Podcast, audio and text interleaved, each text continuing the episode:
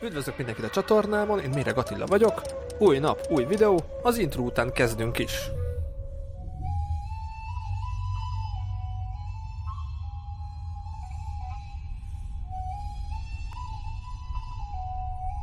Szia Lehel, üdvözöllek a műsorban, nagyon szépen köszönöm, hogy tudtál időt szállni erre a beszélgetésre. Szia Attila, üdvözöllek, és a kedves hallgatóságot is. Még egyszer köszönöm szépen az idődet, mert rengeteg mindent csinálsz, tanítasz egyetemen, újságot írsz, rádióműsorod vagy, és az EKE Egyesületnek is az országos elnöke vagy. Kezdeném az EKE-vel, hogy számodra ez az egyesület miért fontos, és milyen mérföldköveket tudnál kiemelni az EKE-ből számunkra. Az EKE, azaz Erdélyi Kárpát Egyesület pont most, május 12-én töltötte be a 130 évét, ezelőtt 130 évvel alakult meg, és az érdekessége az, hogy nem csak Erdélyt fette le akkora működésével, hanem akár még Bécsi osztálya is volt például, de most is van egy Budapest melletti tagszervezetünk. Az EKE azért fontos számomra, mert hármas jelszót tűzött a zászlójára, a természetjárást, a honismeretet és a környezetvédelmet, és én úgy érzem, hogy ennek igazán meg tudok felelni. Nagyon szeretem a természetet, nagyon szeretem a hegyeket, de ugyanakkor mindent, ami a múltunkhoz vagy az épített örökségünkhöz, a honismerethez kötődik, és természetes az is, hogy vigyázok a környezetemre, óvom a természetet. Az ekének a legfontosabb tevékenysége, mondhatom, az éves vándortábornak a megszervezése. Ez egy olyan esemény, ahol 1500-1600 személy is megfordul, 4-5-6 napig szokott tartani, és egy-egy ilyen táborba több mint 30 turát szoktunk megszervezni. Egy másik igen nagy népszerűségnek örvendő eseményeink a teljesítményturák. Ekkor már időre megy a játék. Hát nem mondanám azt, hogy teljes egészében versenyek ezek, de egy adott időn belül kell teljesíteni a kiírt turákat. És természetesen az ekének számos más tevékenysége is van, nem csak minden héten turákat szervez, vagy évente egyszer egy hatalmas néprajzi bált például, hanem számos kiadványjal is rendelkezik. Térjünk rá a rádió műsorodra. Te a Járókelő magazinnak vagy a műsorvezetője a Brassói Korona Rádióban. Hogy ennek a műsornak mi a tematikája, milyen műsorszerkezettel rendelkezik? Hetente egyszer belföldi turákat, azután pedig külföldi turákat ismertetünk. Ennek a műsornak a lényege az, hogy az emberekkel megszerettessük a természetjárást, illetve az utazást, tippeket, trükköket sorolunk fel, ismertetünk egy-egy adott helyet, célunk, hogy egy ilyen kutfő legyen, tehát bármikor visszahallgatható, akár idegenvezetőnek is elmenő műsort próbálunk az asztalra tenni. És nézzük az újságokat. A brassói lapokba, az Erdély gyopára, meg a firkába is írsz, hogy milyen témákat szeretsz ott hozni. A firka az egy szakmai újság, én informatikus vagyok, ott informatika cikkeket szoktam közölni, és még egy jó pár más labban is, de vannak kifejezetten természetjárással foglalkozó lapok.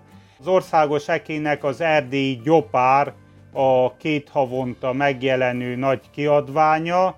Itt én a honismeret rovattal foglalkozom, Erdély különböző részeit mutatom be, például a barcaságot is, illetve hát eke elnökként az én feladatom mindig a vezércikket megírni. Ezen kívül Brassóban működik az Encián természetjárók folyóirata is, és hát a brassai lapok is. Itt elsősorban barcaság tematikájú cikkeket igyekszek közölni. Természetesen a településeink mellett itt is külön foglalkozom a hegyeinkkel, a tura útvonalainkkal, tehát bemutatom a teljes környékünket, a teljes barcaságot.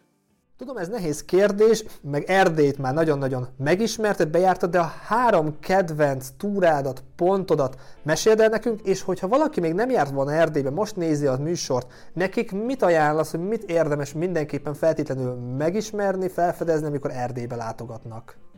Az egyik itt közel hozzánk a Csukás hegység, ahol az erózió, meg a konglomerátum ilyen mesés alakokat formázott ki a sziklákból, gyönyörű sziklaképződmények vannak, így nyár elején az egész hegység tele van rododendronnal, tehát egy ilyen nagyon szép vöröses színben pompázik, és nagyon gyönyörű bejárni ezt a hegyet, messze vidéket be lehet látni a csúcsról, a környező hegyeinket mind fel tudjuk sorolni, szemügyre tudjuk venni. A másik nagyon kedvenc hegységem szintén a szépsége miatt az a Retyezát hegység. Ez inkább a magyarországi határhoz van közelebb, tehát a magyarországiak nagyon könnyen meg tudják látogatni ezt a hegységet gyönyörű tengerszemek, tavak vannak fent, és a harmadik kedvenc hegységem az az egyik legnehezebb hegység, az a Fogarasi havasok, a legmagasabb hegysége Erdélynek, az országnak, de gyönyörű sziklák vannak, itt is gyönyörű tavak vannak, és mindenképpen, ha nem is egy teljes gerincturát úgymond végig kínlódni, mert ez több napos és nagyon kemény tura, de bár felmenni bizonyos pontokra nagyon megéri. Akik szeretnek turázni, szeretnek hegyet mászni, azoknak mindenképpen még ajánlom a királykőt, ez is itt van Brassó mellett, nem messze, és egy gyönyörű hegység, azt is szoktuk itt brassói ekésként mondani, hogy vannak hegyek, és van a királykő, gyönyörű sziklaképződmények vannak itt is, elég nehéz a bejárása, de sokkal rövidebb, mint a fogarasi havasoké, és megéri. De természetesen egy gyönyörű hegyünk még a Bucsegy hegység is, az is megközelíthető, akár felvonóval is fel lehet menni rá, itt is szétnézni, és hát természetesen vannak olyan hegyeink is, amelyeknek történelmi súlya van, például a gyimesekben, vagy a csiki havasokban, ahol az első és a második világháború zajlott, ahol például a 32-es határvadászok törtek ki, és évente megszervezzük a 32-es emlékturát ebből az alkalomból, tehát ott is gyönyörűek a hegyek is, gyönyörű a látnivaló is, de mindennek megvan a történelmi súlya is. Mik azok az előadás témák, amivel szívesen érkezne hozzánk, mikről szeretsz mesélni, mikről tartottál már előadásokat?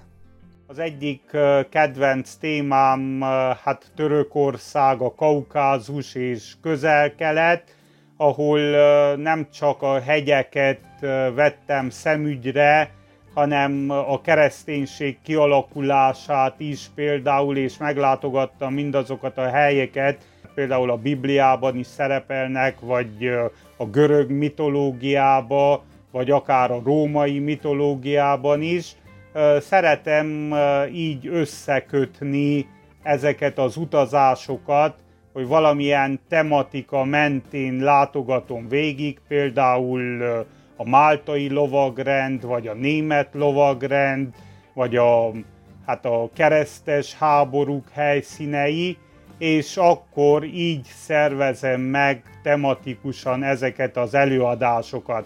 Hát a belföldi előadásokat tekintve ott is általában úgy szoktam felépíteni, hogy egy-egy hegység és a körülötte lévő településeknek a bemutatása, így azt érem el megint csak, hogy nem csak térben barangolunk, hanem időben is, és megismerjük az életterünket, megismerjük a védett növényeinket, az állatainkat, tehát igyekszem minél szélesebb körben bemutatni Erdélyt, az erdélyi településeket, az erdélyi helyeket, és így egy egységes egészet adni.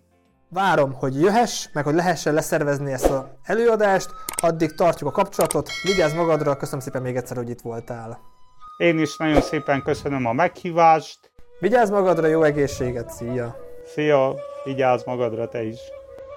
Köszönöm szépen, hogy velünk tartottatok, találkozzunk holnap is, vigyázzatok magatokra, legyetek jók, ha tudtok, sziasztok!